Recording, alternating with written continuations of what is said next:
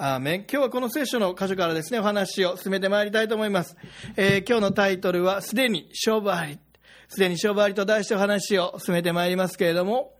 まあ、勝負というのは流れというものがありますね。結果というのは、もう実はそこで勝負はもう初めについているわけです。その結果というのは、まあ、あくまでもですね、その流れから来た、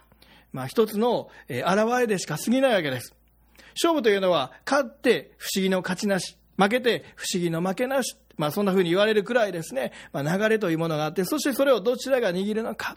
野球解説者の江川卓さんという方がですね、まあ、よく、まあ、解説の中でですね、まあ、こんなことをおっしゃってるんですが、もう試合を途中で見るのをやめて、あ、わかりました。もうこれで今日の試合ジャイアンツの勝ちです。あるいはね、この試合、もうここでドラゴンズの勝ちです。もう江川の大予言なんて言ってですね、やってるくらいですね、もう試合をすべて見なくても、さんかいとかごかいとかななかいとかきゅうかいまで全部見なくても、もう勝負が、もうここで決まりましたね。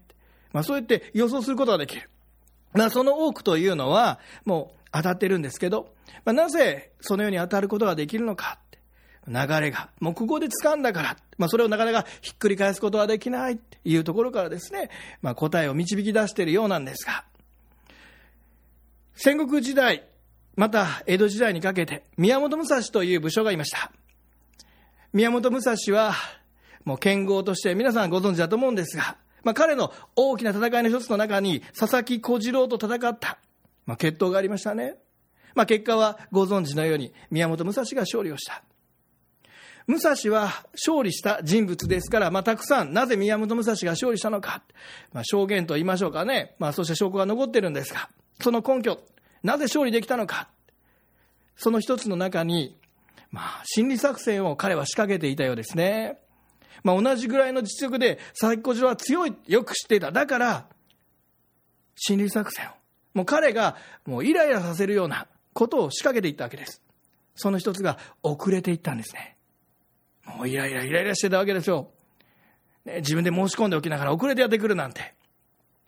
そして二つ目が、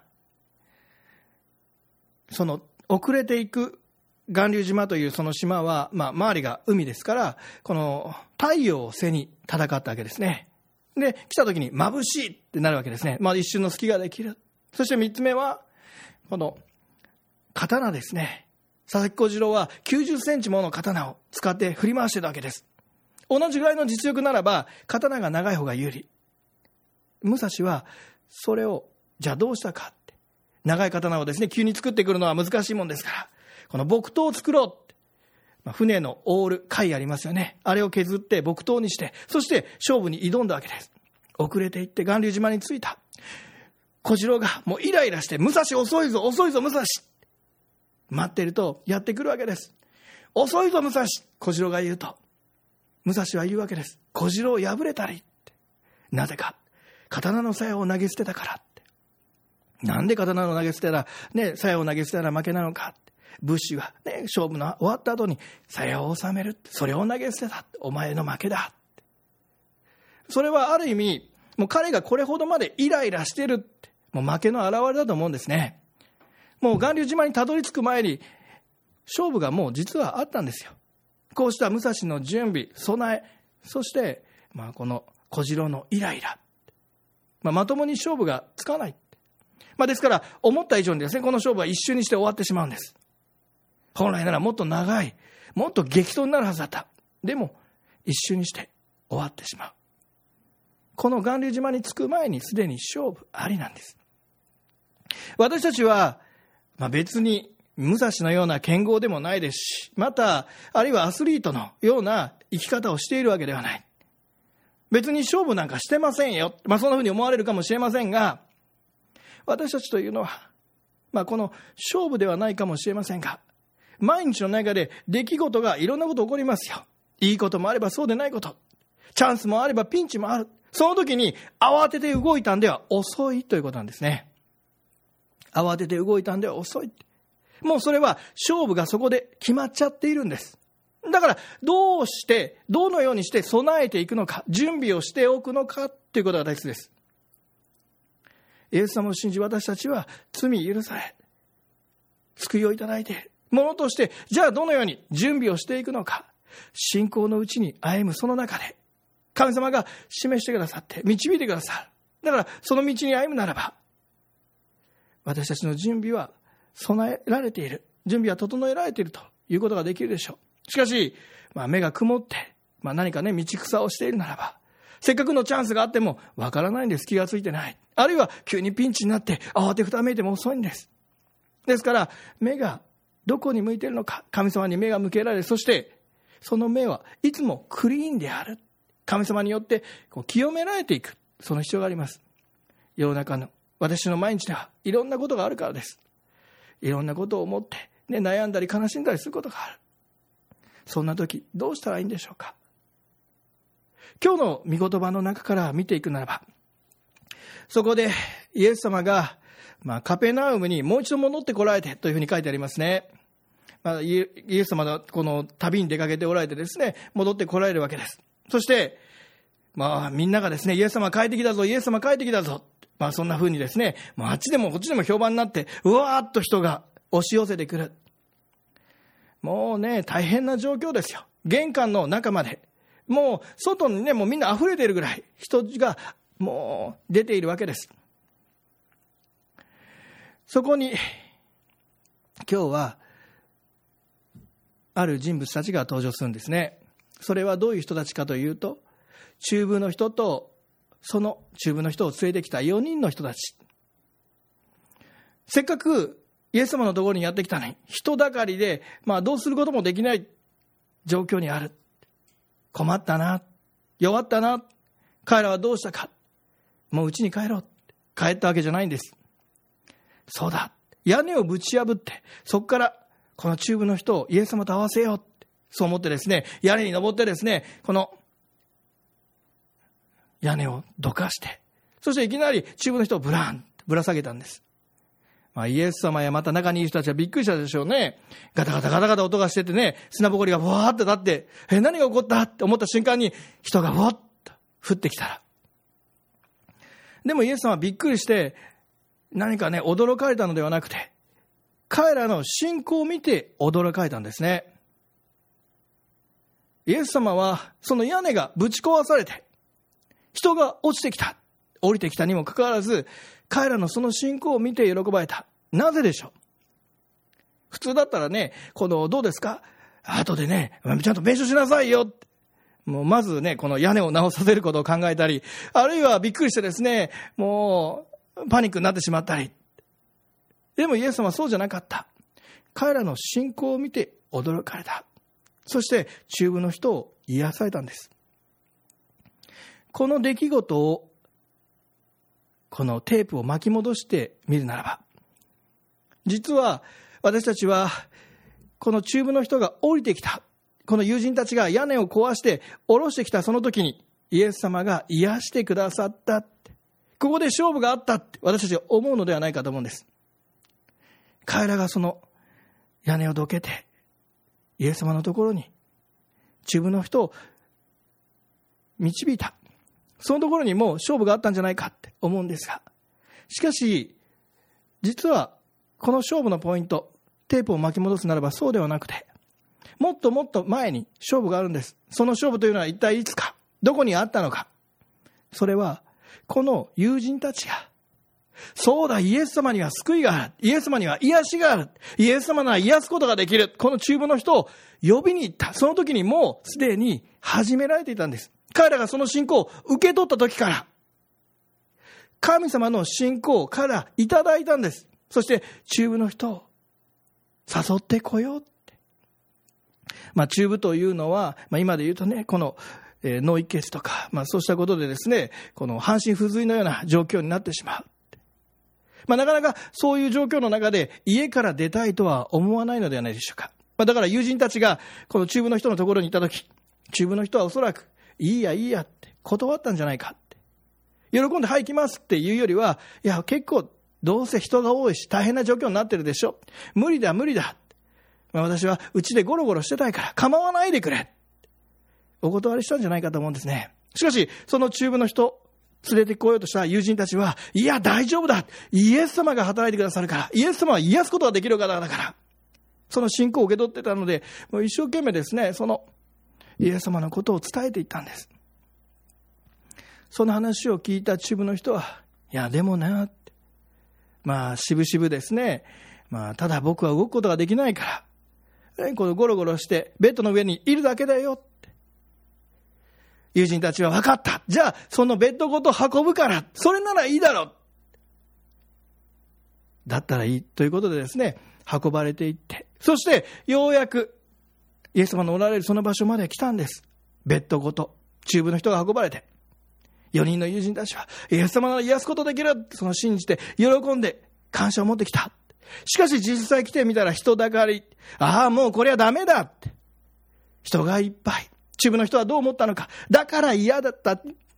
もうこんな風になるって分かってた。もう僕どうすることもできないからって。そんな風に思ったんじゃないかと思うんです。しかしこの信仰をいただいていた友人たちはどうしたか。神様が導いてくださった。だから解決が神様にある。その神様の解決を受け取って、そして信じてアクションを起こした。それは一体何でしょうか。それが天井を破って、この中部の人を吊るすということなんですね。だからイエス様はその信仰を見て喜んでくださったんです。信仰を受け取りアクションを起こしていった。もし彼らが自分勝手にですね、自分の願望や願いや何かこう欲みたいなものでこう行動していたな、イエス様は喜ばれなかったでしょう。勝手なことしてなんと屋根を直しなさいよって。主が喜んでくださる、これこそが御心なんです。そしてその御心のうちに私たちを生かしてくださる。その信仰を与えてくださる。その信仰を使うということが大切なことです。主は信じる者に、イエス様を信じる者にその信仰を与えてくださる。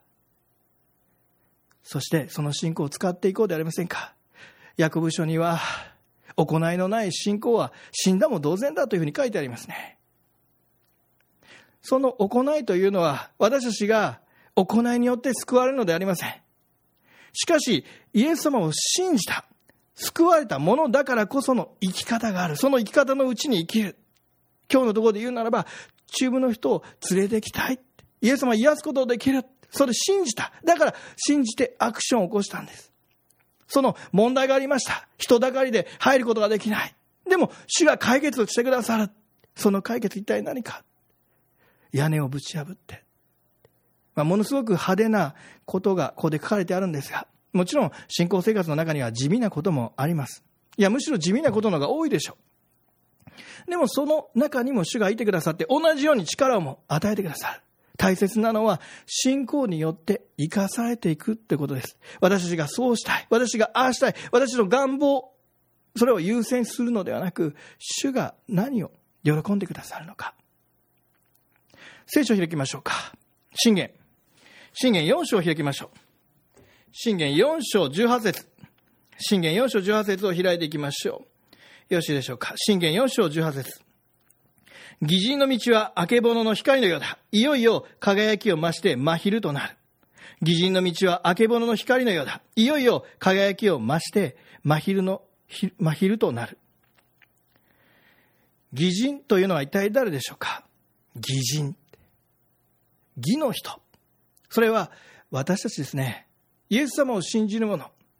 イエス様を信じて義とされたんです。信仰によって義とされた。行いによるのではないんです。誰も行いによっては義とされない。罪をあるから、罪を持っているから、完璧に律法を行うことできないから。しかし信仰によって罪許されて義とされた。その人たちのじゃあ生き方としてどうなのか。あけぼのの光のようだってあるんですね。あけぼの、朝日ですよ。朝日というのはバーンっていきなり真っ昼間になるわけじゃないですね。夜が明けるときね、いきなり太陽がもうバーンともう真っ昼間のような明るさを放つわけじゃないです。徐々に徐々に徐々に徐々にぼんやり明るくなって、そしてもうね、全地がもう真っ赤に染まって、そしてやがて朝日が昇り、まあ、一日が始まっていくわけですが、だんだんだんだんはっきりとしていくんです。イエス様を信じる私たちの生き方、信仰も同じ。はじめぼんやりかもしれません。しかし信仰生活の中に歩む、その中でだんだんだんだんはっきり明確になってくる。主が導いてくださるのは、ああこういう風なんだな、ああいう風なんだな。中部の人を迎えに行ったこのよにんの人たちは、初めから屋根をぶち破ってイエス様と合わせようなんてことを考えていたわけではないんですよ。ただイエス様は癒すことができる救い主だ信じて、この中部の人を迎えに行ったんです。その中でいろんなやり取りがあったかもしれない。でもその中で主が導いてくださって、彼らは信仰のうちに導かれ、信仰のうちに従っていった。その結果、中部の人が癒された。イエス様は喜んでくださった。私の毎日も同じではないでしょうか。いきなり真っ昼間、いきなりゴールが分かるのではないです。一つ一つの段階を、それは階段を上るかのごとく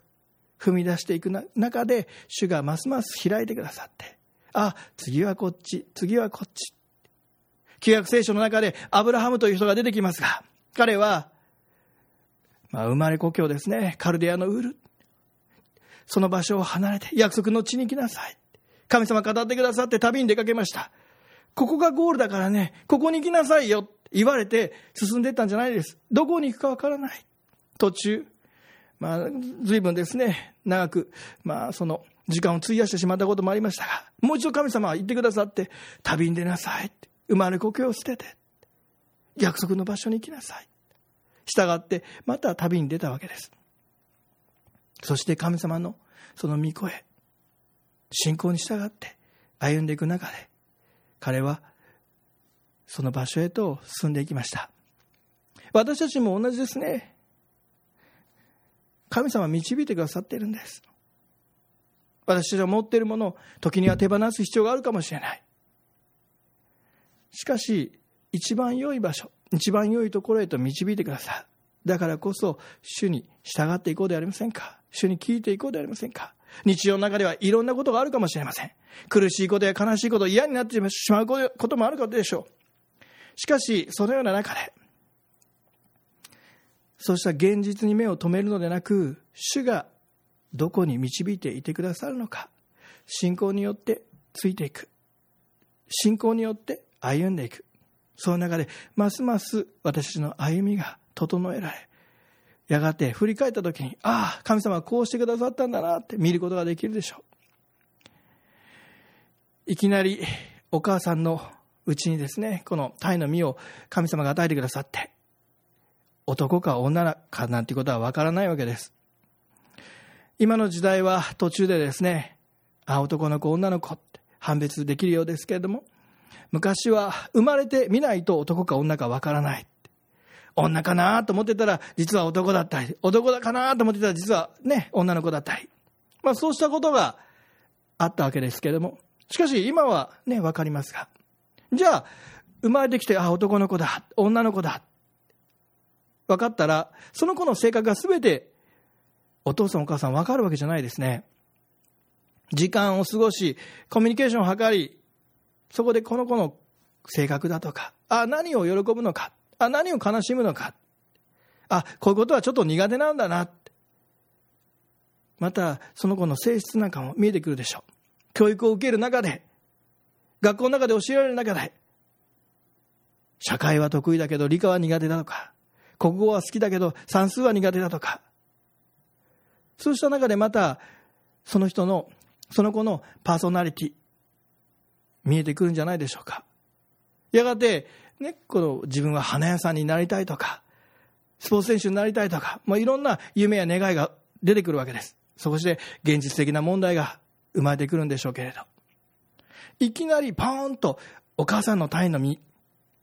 生まれたって、ね、赤ちゃんができたその瞬間に、この子は将来花屋になるって分かんないんですね。この子は将来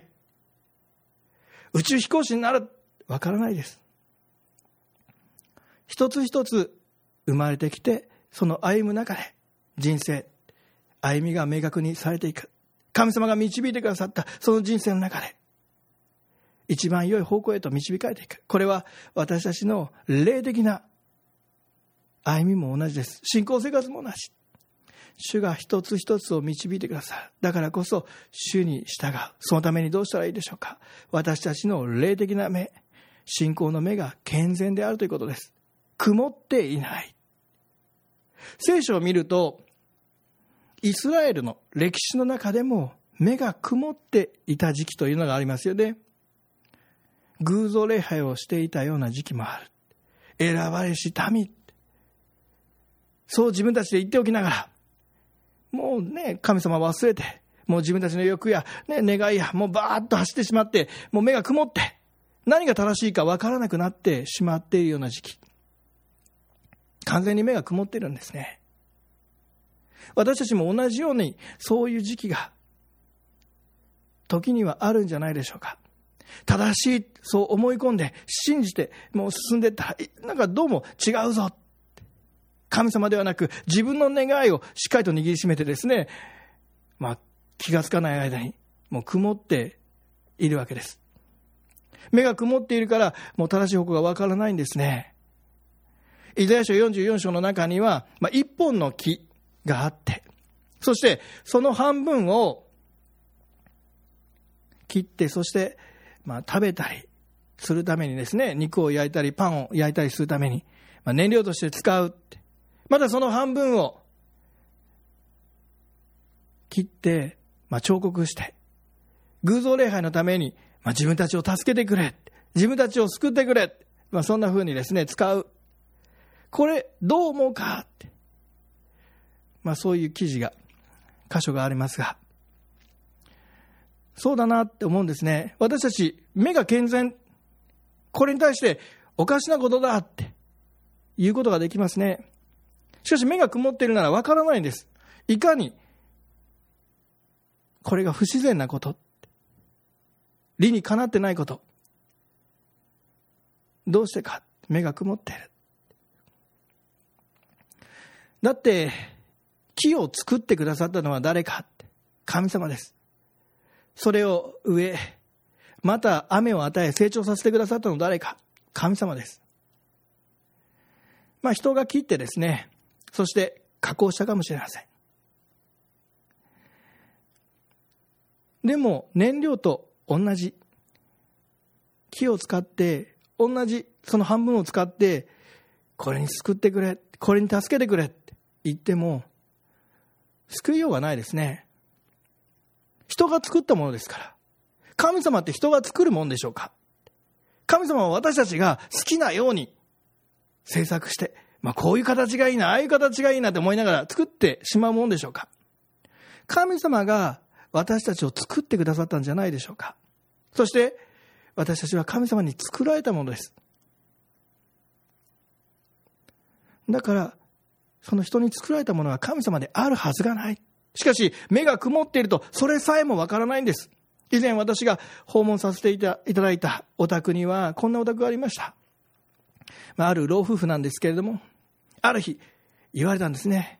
まあちょっと来てもらわんでもええって、来週から来なくていいよって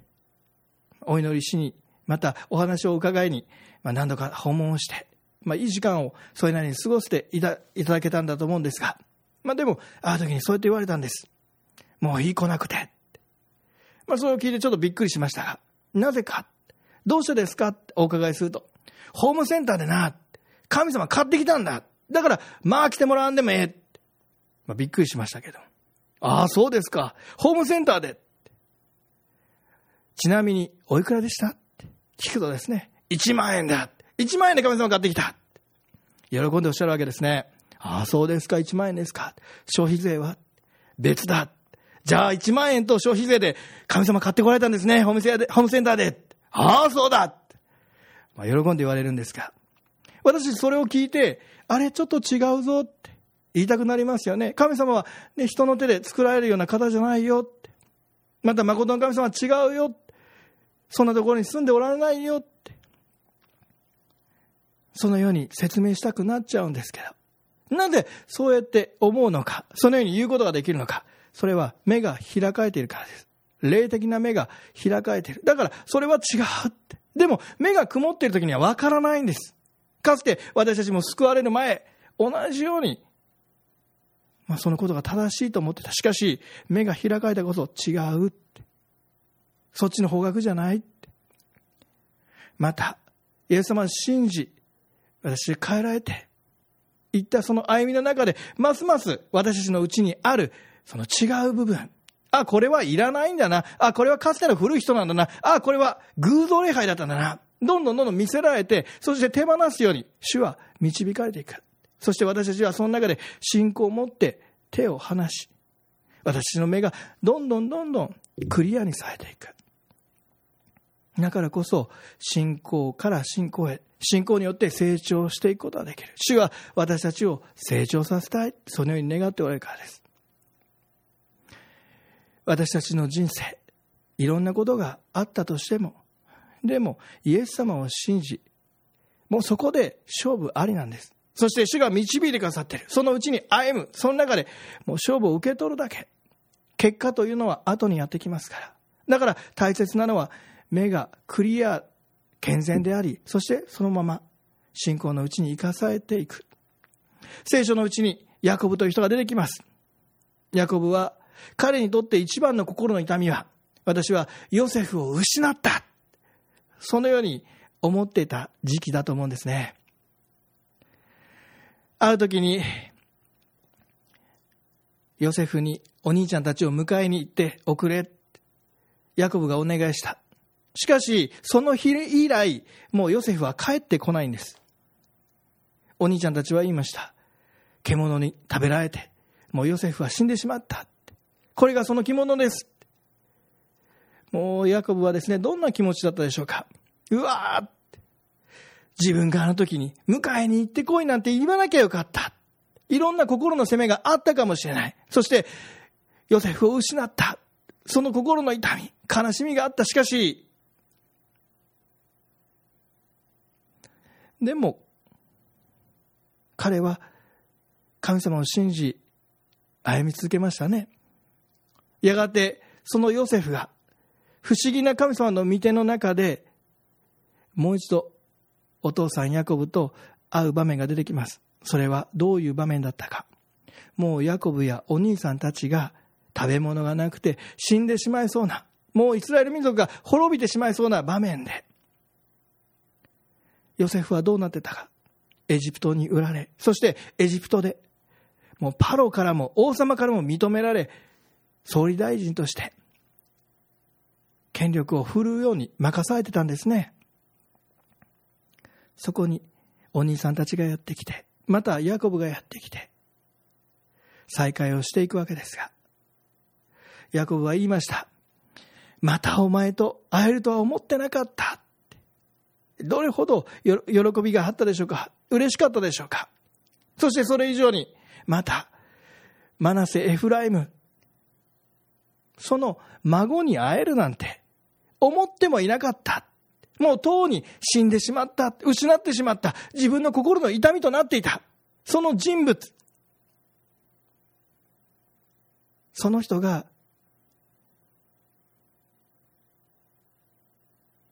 パロから任されて、自分たちをまさか助けてくれようとは、不思議な神様の御手があったのではないでしょうか。そんなことをヤコブがヨセフを失った時に想像もできなかったです。しかしヤコブは神様の道を歩み続けた。その結果、神様は見せてくださった。これは私たちの人生も同じではないでしょうか。私たちはそのヨセフが王様になっている場面をまだ知らない。しかし今大変であったとしても、今苦しみがあったとしても、歩む中でやがて神様が、神様のご計画、そのうちに生かされている。だからこそ神様が見せてくださる。今の問題を、今の苦しみを、そこから抱く感情によって左右されるのではなく、主に信頼して進んでいこうではありませんか。主は私たちを導いておられるからです。すでに私たちの人生はイエス様を信じ、罪許された、そこで勝負ありなんです。だからこそ目が健全でクリアにされて、信仰のうちに生かされていこうではありませんか。信仰は働くと力がある。そして主ご自身がその信仰を完成させてくださる、導いてくださる、整えてくださるからです。イザヤ書を開きましょう。イザヤ書さんじゅう章、イザヤ書さんじゅう章にじゅっ節、いいでしょうか。イザヤ書さんじゅっ章にじゅっ節にじゅう節お読みいたします。たとえ主があなた方に乏しいパンとわずかな水とを賜っても、あなた方の教師はもう隠れることなく、あなたの目はあなたの教師を見続けよう。あなたが右に行くにも左に行くにも、あなたの耳は後ろからこれが道だ、これに歩めという言葉を聞く。これが道だ、これに歩め。神様ご自身が私たちの人生の中で教えてくださる、導いていてくださる。だからこそ耳を傾ける、まあ、つまり目で言うならば目がクリアにされているということですね。いろいろな条件の中、状況の中で感情がわーっと出てくると、その声がわからないんです。自分の願いがうわーっと、それが強すぎるとわからないんです。イスラエルも歴史の中で自分たちのね、この欲や願いにわーっと動かされていった時には偶像礼拝をしてしまった。主はその時にも、いや違うっておっしゃってたんじゃないでしょうか。しかし聞こえなくなっていた、耳を傾けていなかった、目が曇っていた。私たちも毎日の中で目がクリアにされていく。そのために主の前に静まり、御声を聞いていきましょう。そしてその心の内にある感情にとらわれるのではなく、主が必ず備えてくださる、主が約束してくださっている、主が導いておられる、そこに目を向けていこうではありませんか。今日の聖書のところで、中部の人を連れてきた人たちは問題の中にもありました。それは人だかりで、せっかく中部の人を連れてきてもどうしようもない。しかし主は信仰を与え、屋根から下ろすって、もうびっくりするようなその信仰を与えてくださいました。そして彼らは信じて従っていった。そのぶら下がってイエス様の前に来た、その人をイエス様はどうされたか、癒してくださいました。その時に何とイエス様はおっしゃったか、何とおっしゃったでしょうか。イエス様は何とおっしゃいましたか。マルコを見ましょうか、もう一回。中部の人がぶら下がって現れた時、ご節のところですね。私はお読みしますね。イエスは彼らの信仰を見て、中部の人に、来よ、あなたの罪は許されましたと言われた。ところがその場に立法学者が数人座っていて、心の中で理屈を言った。この人はなぜあんなことを言うのか、神を汚しているのだ。神お一人のほか誰が罪を許すことができよう。あなたの罪は許された。イエス様は癒しよりももっと深いその罪、その部分にアプローチをされ、罪の許し、その権威がある、そのことを教えてくださった。しかし立法学者たちには分からないんです。彼らは自分の考えや自分の情報、自分の信仰ではなく、人間的な目、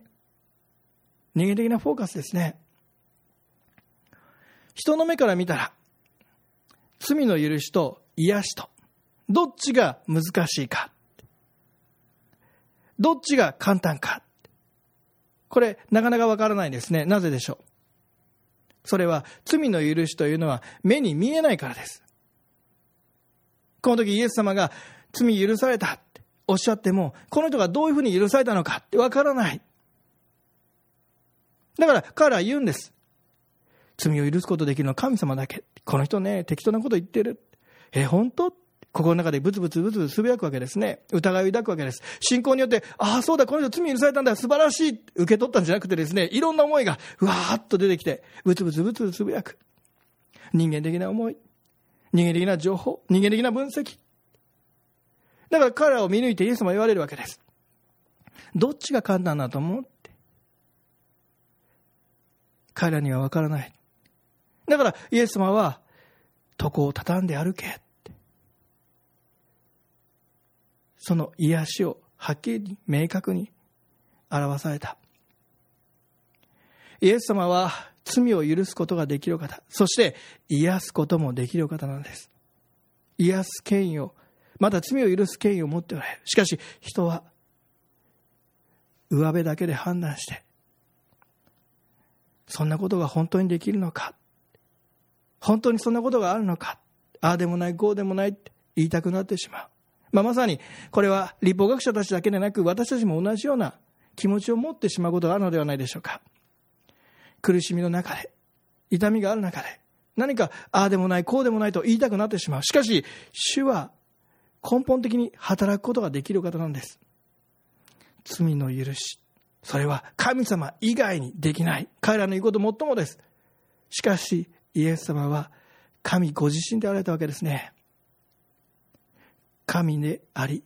人であったお方、それがイエス様だから、イエス様は罪を許すことができる。それを信仰によって私たちは受け取ったんです。もうそこで私たちの人生、勝負あり。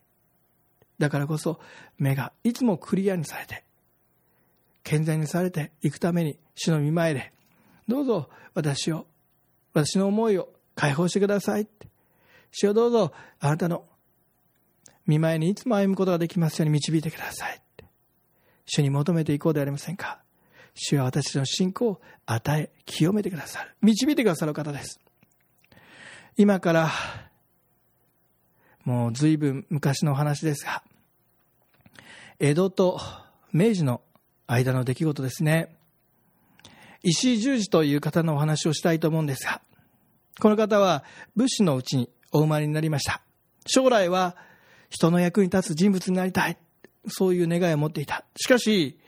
まあこの江戸から明治というのは大変な激動の時代、この人もまあいろんなまあ波乱万丈の人生の中に生きられると思うんですが、しかしこの人の人生を決めた一つの出来事があります。それは妹を助けたい、妹がトラブルに巻き込まれ何とかして助けたい、その思いから彼はまあ自分をこう犠牲にしてと言いましょうか、家中の栗を拾うではありませんが、この妹を助けるためにまあいろいろ頑張ったわけです。しかし彼が病気になってしまう。病気になってお医者さんにかかる。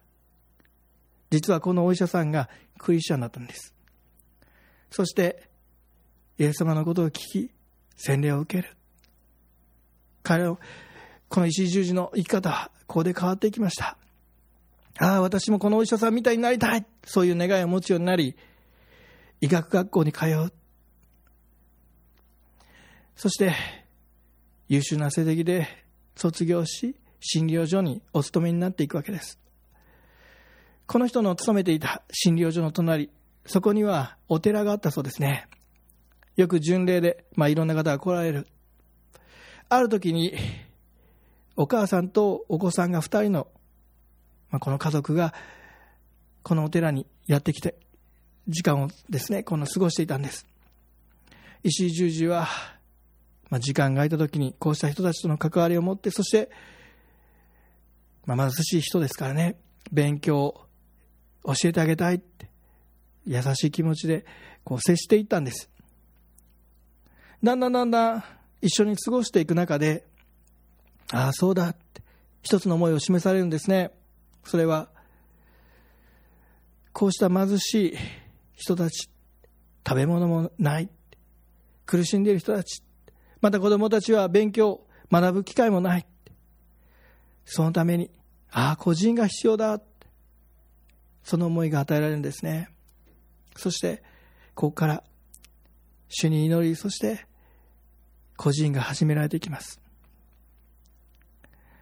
何かビッグなスポンサーがいて、そしてバックにですねボーンとお金があって、ね、この順風満帆で始めていくのではありません。石井十字の武器は信仰と祈りでした。人がふたりさんにん集まっていく、その中で、まあ、大切なものがありますね。人が増えれば増えるだけこの費用、お金というものが必要です。しかし石井十字、彼自身が裕福でですね、ビッグなスポンサーがいて、あのお金がどれだけでもあって湯水のように使えたわけじゃないです。だから彼の武器というのはいつも祈りと信仰、神様が与えてくださったその祈りの中でいつも進んでいった。だからある時ですね、よんじゅうにん人が集まってた頃の話なんですが、もう食べ物がこれだけしかないってみんなの前で石井十字は謝ったそうです。もうこれだけしかありません、これをおかゆにしてみんな満腹しないかもしれない、でもこれを食べた後にみんなでお祈りしようじゃないか、主は必ずその祈りを聞いてくださるから祈ろう。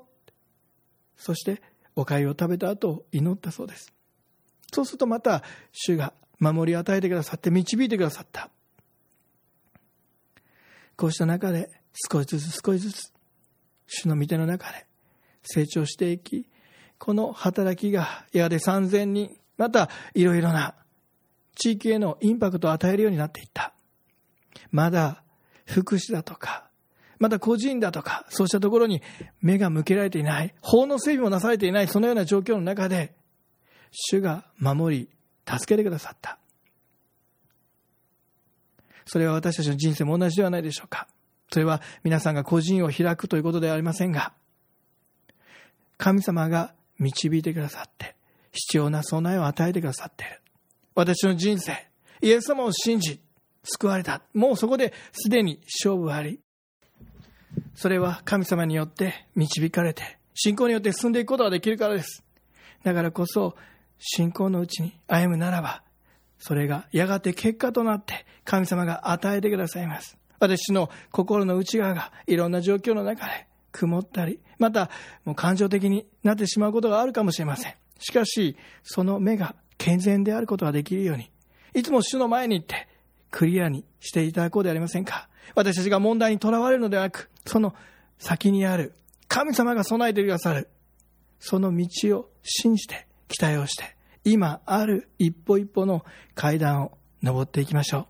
主は必ず私たちの道を備えていてくださいます。そこに必要な備えがあります。守りがあります。助けがあります。主に期待をして歩んでまいりましょう。お祈りいたします。